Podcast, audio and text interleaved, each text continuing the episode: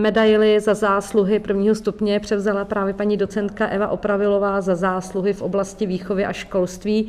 Paní Eva Opravilová předsedala Asociaci předškolní výchovy, přednášela na katedře primární pedagogiky Pedagogické fakulty Univerzity Karlovy v Praze a musíme také ještě dodat, že je také autorkou řady odborných publikací a knížek pro děti, spolu zakládala časopis Sluníčko a také je autorkou pořadu Kostičky a hlavně také přispívala do speciálu pro mateřské školy.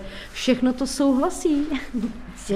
Bohužel je to pravda. No, já mám pocit, že jste toho tady stihla ve svém produktivním věku opravdu hodně. My vám ještě jednou blahopřejeme. Jak jste se vlastně dostala na tuto dráhu? Proč zrovna předškolní děti vás zaujaly? Mě velice zaujímá ta jejich bezprostřednost. Tam ještě není nános těch předsudků a zlozvyků, abych tak řekla, do dospělého věku. A oni jsou skutečně v tomhletom takový jak poměrně čistý. Dřív byla tendence ty děti přizpůsobovat, modelovat je podle svého, podle nějaké šablony společenské. A dneska se přišlo na to, že je potřebí jim naopak vytvářet prostor, aby se mohli co nejvíc rozvíjet podle svého. Paní docentko, vy jste také autorkou řady odborných publikací, knížek pro děti, ale vy jste také spoluzakládala časopis Sluníčko. My jsme na tomto časopisu opravdu jako děti vyrůstali. Jak na tu dobu vzpomínáte? To byla báječná doba.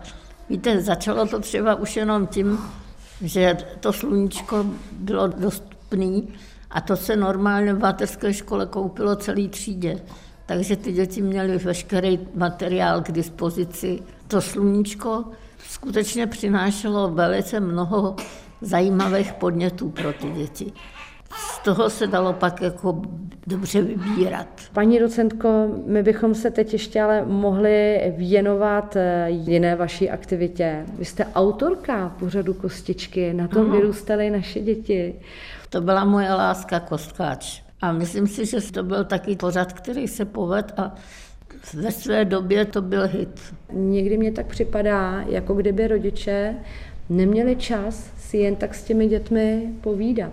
No, to je pravda, že si dneska rodiče stěžují na dostatek času. Takové to čtení pohádek, povídání si před spaním, je to asi hodně důležité. To je moc důležité. Vůbec to sklidnění před spaním, vytvoření té atmosféry intimní, to je základ vlastně dětství šťastného a spokojeného.